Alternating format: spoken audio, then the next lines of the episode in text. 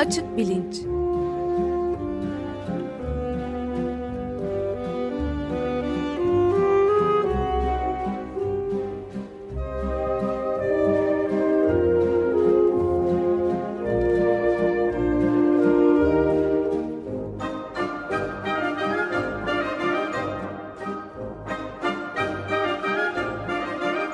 Güven Güzeldere ile bilim ve felsefe sohbetleri.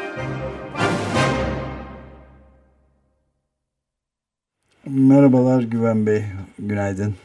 Merhaba Ömer Bey, günaydın. Günaydın Güven Bey. Ee, günaydın Can. Evet, bir dizimiz devam ediyor. Din ve felsefe konuları, bilinç. Öbür dünya tasavvurları üzerinde konuşacağımızdan bahsetmiştik geçen haftalarda ve hatta geçen hafta. Bu e, sefer çok geniş bir kavram aslında ama e, ona giriyoruz şimdi. Evet, e, din felsefesi ve epistemolojisi e, konuları içinde yer alan işte her temaya en azından bir programda da olsun değinmek istiyorum. E, hatırlayacaksınız ta e, oluyor bayağı bir hayli hafta önce e, din felsefesinden önce dini inancın doğası e, başlamıştık tartışmaya. Daha sonra e, din felsefesinde yer alan mesela teoloji ile felsefe ilişkisine baktık. E, Tanrı'nın var olduğunu kanıtlamak üzere tasarlanmış varlık argümanlarına baktık. E, Tanrı'nın varlığına dair e, kuşkular öne süren e, kötülük problemi denen probleme baktık. E, bu çerçevede özgür iradeyi konuştuk. E, şimdi iyi kötü e, bir hayli konuya temas etmiş olduk. Bu temayı da e, bitirelim, kapatalım e, istiyoruz. E, bir iki tane bir şey daha kaldı. Bir tanesi bu öbür dünya tasavvurları. Aslında tabii çok önemli bir konu, çok da geniş bir konu. E, ama çok da fazla yerimizi işgal etmesini istiyoruz. Dolayısıyla bir program içine e, sığdırmaya e, çalışacağım. E, evet. Bütün dinlerde belki e, çok merkezi yeri olan bir konu ölüm. E, belki yaşamdan bile daha merkezi bir yere sahip. E, bir yandan insanlığın çok temel bir endişesine, anksiyetesine e, işaret ettiğinden dolayı belki öyle. E, fakat e, özellikle yakını birisini kaybetmiş herkesin e, bileceği gibi e, ölüm bir yarım kalmışlık ve telafi edilemeyen bir yarım kalmışlık durumu arz ediyor. E, insanın e, yapmak istediği e, bir şeyleri sonsuza kadar yapamayacağı gerçeği insanın karşısına çıktığı zaman birlikte bir şeyler yapmak istediği yakınlarında birisi artık ortalıkta yoksa ölüm onu almış götürmüşse bu e, gerçekten telafi edilmesi zor bir duygu. E, kısmen de bundan olsa gerek diye düşünüyorum. E, öbür dünya tasavvurları ölümü bir son olarak değil bir yolculuğun bir parçası olarak e, görüyorlar. Hemen hepsinde böyle. Yani dünyadaki hayat bu yolculuğun bir parçası. Bir de bu dünyadan sonra e, öbür dünya var. Öbür dünyada da devam ediyor bir şeyler. Dolayısıyla bir sona erme, telafi edilemeyen şekilde bir yarım kalma e, duygusu bu inanış içinde e, yer bulmuyor. E, bir taraftan ölümün çok e, eşitlemeci bir yanı olduğu düşünülebilir. E, öyle de gerçekten yani zengini de fakiri de e, sağlıklısı da sağlıksızı da belki talihlisi de talihsizi de aramızdaki herkes aynı şekilde e, yaşamının e, sonuna geliyor bir süre sonra iyi kötü benzer zamanlarda. Öte yandan e, bu böyleyken ama e, öbür dünya tasavvurları çeşitli ayrıcalıklı e, ayrımlar getiriyorlar. E, bu dünyada ne yaptığınıza bağlı olarak ve de özgür irade meselesinde de bunu konuştuyduk. E, aldığınız sorumluluklara e, diyelim işlediğiniz günahlara ya da yaptığınız sevaplara binaen e, daha değişik bir hayat bekliyor oluyor sizi öbür dünyada. E, genel olarak e, genel hatlarıyla öbür dünya tasavvurları e, reenkarnasyonla yeniden dünyaya gelme e, kuramını bir kenara bırakırsak e, bu, bu şekilde.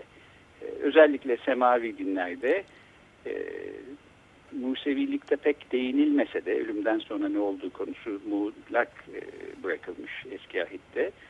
E, İncil'de ve Kur'an-ı Kerim'de e, bir hayli detaylı bir şekilde bunlar anlatılıyor. Şimdi ben e, bu öbür dünya tasavvurları konusunda e, en sonda belki varacağım sonucu baştan söyleyeyim. E, sistematik ve analitik bir şekilde düşündüğümüz zaman bu öbür dünya tasavvuru hakkında e, aslında öyle çok içimizi rahatlatacak bir yerde kendimizi bulmuyoruz e, maalesef. E, bir sürü e, sistematik düşünce sorunu var. Öbür dünyanın nasıl bir yer e, olduğunu ve öbür dünyadaki hayatın nasıl bir hayat olduğunu e, düşünmeye başladığımızda bunlara kısaca değineyim. E, bundan biraz konuşalım istiyorum bu sorunların bir kısmı e, aslında hayal ettiğimizi düşündüğümüz, tahayyül ettiğimizi düşündüğümüz şeyi büyük ihtimalle e, tahayyül edemiyor olmamızdan kaynaklanıyor. E, bir tanesi zaman ve sonsuzlukla ilgili. E, diğeri de bedensizlik ya da e, değişik bedenlerde var olma e, meselesiyle ilgili. E, şimdi bu sonsuzluk kısmından başlayalım. Biliyorsunuz felsefeciler laboratuvarlarda falan deneyler yapmıyorlar ama düşünce deneyi denen bir şey kullanıyorlar bazen. Ben de size bir düşünce deneyi e, önereyim. Bu Can'ın özellikle hoşuna gidecek diye düşünüyorum. E, Matrix filminde hatırlayacaksınız Morpheus Neo'ya iki hap e, gösteriyor. Bir kırmızı bir mavi. Diyor ki mavi hapı yutarsan görüntüler dünyasında yaşamaya devam edeceksin şimdiye kadar yaşadığın gibi. Memnun mutlu da kendini düşünebilirsin. Ama aslında e, bir tutsak, bir köle olarak e, hayatın sürecek. Kırmızı hapı yutarsan e, gerçekle yüz yüze geleceksin ve gerçekler dünyasında bu sefer her ne kadar zorlu bir hayat da seni bekliyor olsa gerçeğin ne olduğunu görmüş olacaksın. E işte biliyoruz ne o kırmızı hapı yutuyor ve e, olaylar gelişiyor filan.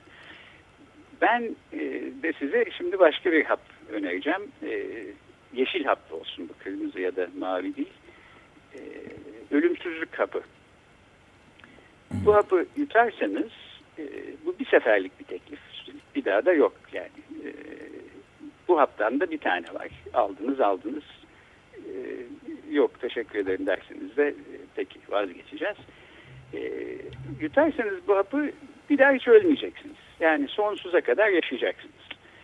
E, hatta daha da biraz cazip hale getirelim. E,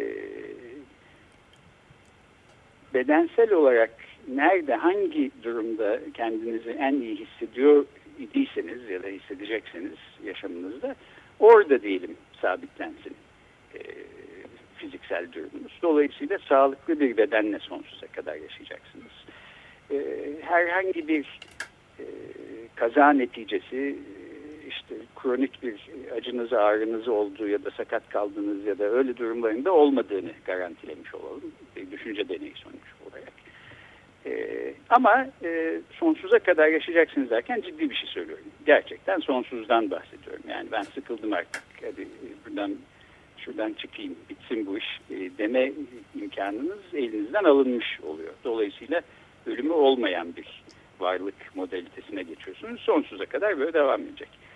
E, yutar mıydınız bu hapı, yutmaz mıydınız? Sorun bu. Can ne diyor? Bana kalırsa bu bir lanet. Ee, hem sevdiklerinizin öldüğünü göreceksiniz etrafınızda değer verdiğiniz bütün insanların birer birer dünyadan, tarih sahnesinden çekildiğini göreceksiniz. Bir diğer taraftan da dünyanın öldüğünü göreceksiniz. Bu yeşil yapı ben yutmam derim yani açıkçası. Yani bunu kaldırabilecek e, bir şeyde değilim. Şimdi şimdi olmaz. Fazla e, Marlowe ve e, Goethe okumanın zararları da burada ortaya çıkıyor işte. Doktor. Ortaya çıkıyor, evet. evet. Siz ne diyorsunuz Ömer Bey? Ee, Valla ben de aynı fikirdeyim tabii. İtiraf etmem gerekiyor ki. Yani bu bana yeryüzündeki e, öbür dünya zaten e, tek başına yeterli bir kavram gibi geliyor. E, tatmin edici bir dünya olarak geliyor. Onun mücadelesini vermek yeterli. Evet. Yani her ne kadar mesela 100 sene sonra, 200 sene sonra neler olmuş olabilir insan bunu merak edebilir. Ben ediyorum örneğin. E, bir parça daha e, uzun yaşasam da onları görsem diye düşünebilir. Fakat sonsuzluk fikri aslında biraz e, insanı bunaltan bir fikir galiba. E, her ne kadar yaşam güzel bir şey olsa da ve sonsuza kadar güzel bir şeyi e, bu hap size öneriyor olsa da benim bu soruyu sorduğum insanların çoğu da aslında e, önceden meyletse bile evet demeye iş e, sonsuzluğun gerçekten sonsuzluk olduğuna geldiği zaman e, genellikle vazgeçiyorlar. Şimdi sonsuza kadar sürmesi bir şeyin rahatça kolayca tahayyül edebildiğimiz bir şey değil aslında. Yani burada 10 seneden, 100 e, seneden, 1 milyon seneden filan bahsetmiyoruz. Böyle düşünebildiğimiz en e, uzun zaman aralığından da daha uzun bir şeyden bahsediyoruz. E, böyle bir sonsuzluk içinde e, öbür dünyada e, tabii ki cennet cehennem ayrımı var. Bu çok önemli ama cennette bile yaşanıyor olsa böyle bir e, sonsuza kadar var olma nasıl bir şey olurdu? E, istenilen bir şey olur muydu? E, yoksa insanı bunaltan bir tarafı mı olurdu? Bunlar böyle pek düşünmeden e, kabullendiğimiz e, meseleler. E, cehennem kısmına gelince de orada inanılmaz bir orantısızlık olduğunu aslında fark etmemek imkansız. Yani e, 70-80 senelik bir hayat e, ta diyelim bir takım yanlışlar yaptınız ya da doğru olan şeyi görüp ona e, inanmadınız. E, bir şekilde kendinizi cehennemde buldunuz. Orada geçireceğiniz zaman e, 78-80 seneden birkaç kat değil, işte 100 kat, 1000 kat da değil, e, müthiş bir orantısızlıkla çok daha uzun bir zaman. Yani size verilen cezanın zamanı e, sizin bu cezayı hak edeceğiniz e, yaşam sürenize göre e, çok orantısız gözüküyor. E, bunların hepsi bizim sonlu dünyadaki yaşamımız ile e, öbür dünya tasavvurunun bir sonsuzluk üstüne kurulmuş olmasının e, dengesizliği ve orantısızlığından geliyor aslında. Bunların üstünde pek e, durmadan, düşünmeden hareket edersek e, bu öbür dünya tasavvurunda belki insanın içini rahatlatıcı bir şey bulabiliyoruz ama bunları düşünmeye başladığımız zaman aslında pek de o kadar e, iç rahatlatıcı ve kolay bir tasavvurla karşı karşıya olmadığımızı görmek zor değil.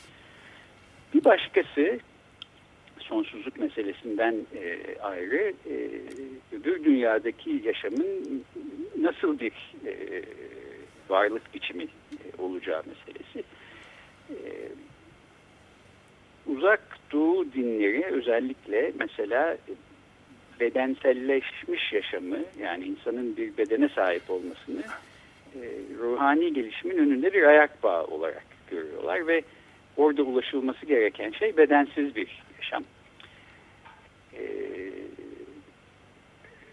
bu terimlerle tabii yazılmıyor bunlar kutsal kitaplarda. E, dolayısıyla İncil'e baktığımız zaman mesela öbür dünyadaki yaşam e, bedenli mi olacak, bedensiz mi olacak? E, burada bir e, tartışma konusu var literatürde en azından. Bazı pasajlar yeniden bir bedene kavuşturulmuş bir hayat olacağını, diğerleri bedensiz bir varlık biçimi içinde olacağımızı iddia ediyorlar. Bedensiz bir hayat sürüyor olmak nasıl olurdu? Bunun üstünde bir parça düşünürsek burada da bir sürü zorlukla karşılaşıyoruz. Yani e, bizim için önemli olan bir sürü e, e, bilgi ve deneyim duyu organlarımızdan geliyor. Gözümüzden, kulağımızdan. Bunlara sahip olmadığımız bir yaşam biçimi. Diyelim fiziksel olmayan ruhumuz yalnızca bedensiz bir şekilde yaşamaya devam ediyor. Bizi ne tür bilgi ve deneyimlerle kuşatabilirdi? E, burası karışık bir konu. Gözü olmayan bir insanın görmesi, kulağı olmayan bir insanın duyması e, söz konusu değil gibi gözüküyor. Evet, e, bu noktada Bunun ufak pardon bir ufak e, parantez daha açabilir miyim? E, yani Tabii, bu nörolojide özellikle de son e, dönemlerde yapılan büyük önemli buluşlar sonucu bu mesela ayna nöron meselesinde olduğu gibi e, do, dolayısıyla biyolojik bir özellik olarak bedenin bir şey olarak empati duyabilme yeteneği de olmayınca çok tatsız bir dünya olabilir yani. Empati ve sempati duyma imkanı da kalmayınca çevreye doğrusu zorluk çekebiliriz. Bedeni ortadan kaldırdığımız zaman bedenle birlikte otomatik olarak e, bize gelen zihni bir sürü melekeyi de aslında ortadan kaldırmış oluyoruz. E, belki şey denebilir, e, canım yani biz bunu tam tahayyül edemiyoruz ama bu fiziksel olmayan ruhumuz diyelim e, beden bir bedene sahipken e, bizim içimizde olan e, zihni kapasiteleri bir şekilde taşıyor olsun. Fakat bu da aslında çok yeterli değil. Yani mesela bir şey görebilmek için e, üç boyutlu uzayda bir yerde duruyor ve oradan doğru bakıyor olmak lazım. E, fiziksel olmayan bir e, varlık biçimindeysek e, bu nasıl olacak e, hiç belli değil. Bundan geçtim. E, yani insanın e, insana e, tatmin duygusu veren, e, sevdiği sarılmak e, bedensiz iken e, mümkün olmayacak bir şey. E, dolayısıyla e, duyu organlarından gelen yeni bilgilerle beslenmek de olmayacak bir şey filan. E, bu konu aslında ilginç bir şekilde e, bilişsel bilimlerde ve yapay zekada bedenselleştirilmiş bilişsellik e, embodied cognition adı altında bir e, harekete neredeyse yol açtı bir 20 sene kadar önce ve neredeyse dev, devrim niteliğinde bir e, dönüşüm e, oldu. Yapay zeka konularından konuşurken buna tekrar e, döneceğim. E, bedenli öbür dünyada, öbür dünyada bedenli e, yaşam da fakat o kadar kolay bir şey değil. E, şöyle bir soru mesela insanın ilk başta aklına gelebilir. E, Tamam peki yeni bir bedene sahip olarak e, öbür dünyada yeniden e, bir varlık biçimine döndürüldük. E, öyle sonsuza kadar öyle yaşayacağız. Bu nasıl bir beden olacak? E, şimdi kendi bedenimiz değil bambaşka bir beden ise e, herkesin de bambaşka bir bedeni olacak demektir ve e, sevdiğimiz insanları sevdiğimiz halleriyle tanıyamayacağız büyük ihtimalle. Peki diyelim e, öyle olmasın kendi bedenlerimizle ama bedenlerimizin e, sağlıklı e, ve e, iyi durumda olduğu bir halle e, yaşadığımızı varsayalım. E, işte diyelim 25 yaşındayken ben e, bedensel şeyimin e, sağlığımın en zirve noktasındaydım. Öyle olsun diye karar verdiniz.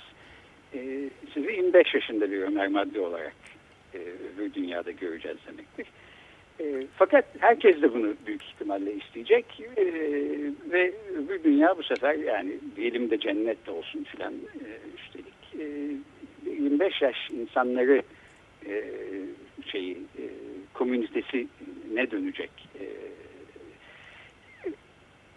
şimdi eğer biz öbür dünyayı e, ya da öbür dünya tasavvurunda bizi rahat ettiren, e, içimizi rahatlatan şeylerden bir tanesi işte mesela kaybettiğimiz ve e, öbür dünyada tekrar buluşuruz e, diye düşündüğümüz işte anneannemizi gidip orada görmekse e, anneannemizi o haliyle görüyor olmayacağız. 25 yaşındaki bir insan gibi görüyor olacağız. Çünkü e, onun da canı var. O da 25 yaşındaki hayatına belki geri dönmek isteyecek. Böyle karmaşık meseleler var sonuç itibariyle. Şimdi yalnızca 25 yaşında insanlardan oluşan bir e, ve sonsuza kadar sürecek olan bir e, öbür dünya tasavvuru nasıl olurdu? E, bizim içimizi rahat ettirecek, e, önceden e, düşünmeden Aa, ne güzel olur e, dediğimiz e, türde bir e, tatmin duygusu ve mutluluk duygusu sağlayacak bir tasavvur mu bu? E, bana şüpheli gözüküyor doğrusu. E, yani e, sonuçta belki söyleyeceğim şey e, bizim içimizi rahat ettirecek öbür dünya tasavvurlarından e, uzaktayız. E, tahayyül et edemediğimiz ya da etmediğimiz ya da etmeye çalışmadığımız için belki şöyle bir e, uzakta duran isli suslu pis, puslu bir fikirmiş gibi e, durduğu müddetçe rahat ettirici bir tarafı var gibi düşünüyorum. Evet ama, ama tam bu noktada bir de ben de bir şey de sorayım. Yani e, herkesin 25 yaşında olması ideal bir e, hakkaniyetli öbür dünya tasavvuruyla mümkün. Oysa bir sürü de e, bunu hak etmeyen dolayısıyla da çok arzulasa bile 25 yaşında olmayı cezalandırılacağı için oralarda belki de bir acuze ya da çok bir moruk olarak da dolaşmak zorunda kalacaklar da olabilir yani. Doğru, haklısınız. Ee, tabii şu da olabilir. Yani diyelim siz e, çocuğunuzu 3 yaşındayken bir kazada kaybettiniz. E, öbür dünyada onunla yeniden buluşmayı umuyorsunuz. E, ama yani çocuğunuz niye 3 yaşında sonsuza kadar yaşıyor olsun? Bu da belki yetişkin olarak hayatını sürdürmesi için e, o da belki 25 yaşında olacak. Siz de öyle olacaksınız. Bu psikolojik olarak bizim aslında çok uzağımızda ve insana bir yabancılık duygusu veren evet. bir tasavvur. Bunun içinde bir parça düşünürsek. E, halbuki bu öbür dünya tasavvurları tam bunun tersine bir yakınlık duygusu ve bir e, rahatlık, tatmin hissi uyandırmak e, için büyük ölçüde tasvir ediliyorlar.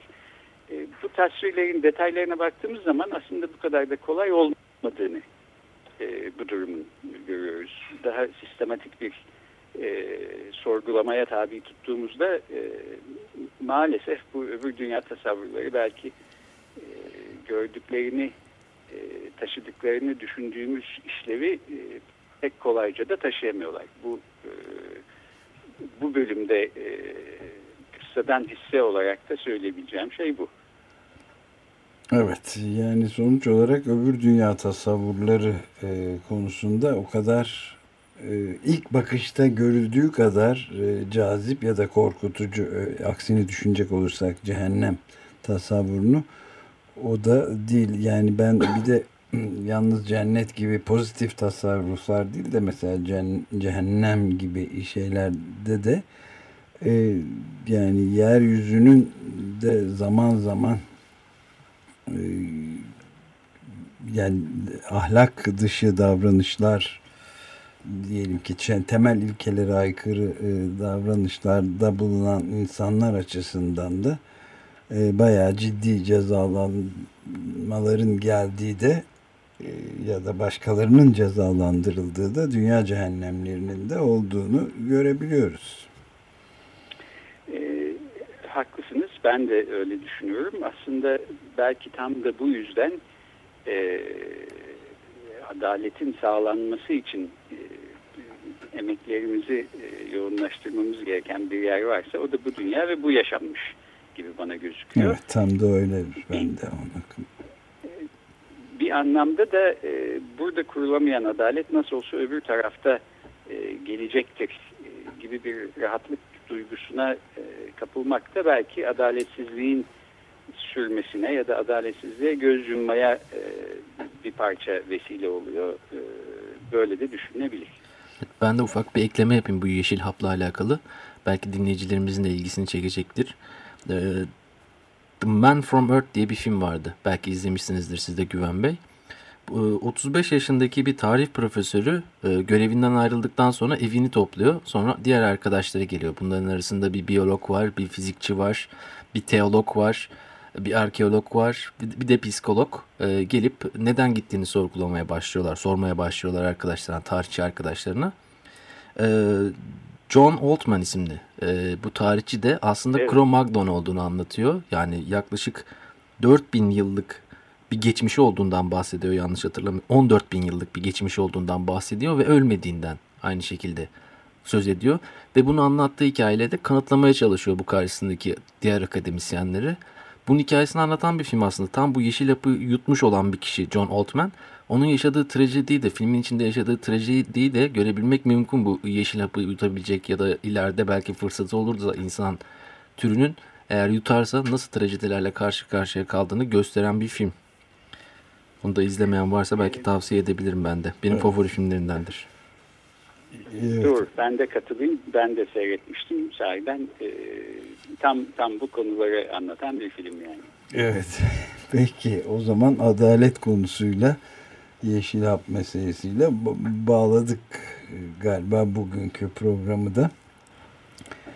Ee, evet, gelecek hafta da e, inancın, özellikle dini inancın doğası ve bunun bu çerçevede değişik dinler, çok dinler e, problemi, e, birbiriyle rekabet halindeki dini görüşler arasında e, hangisinin nasıl seçilmesinin e, bilgi bilimsel nasıl bir zemini olabilir e, konusunu işleriz. E, öbür dünya kısmını böylece bu haftalık ve bu program çerçevesinde sonlandırmış olalım. Çok teşekkürler Güven Bey. Görüşmek üzere. Görüşmek üzere.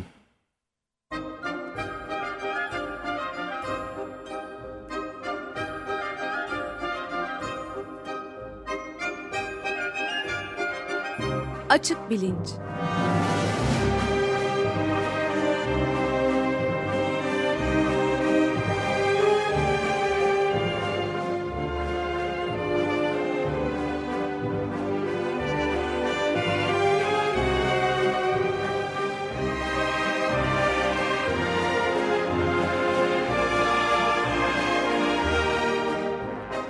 Güven Güzeldere ile bilim ve felsefe sohbetleri.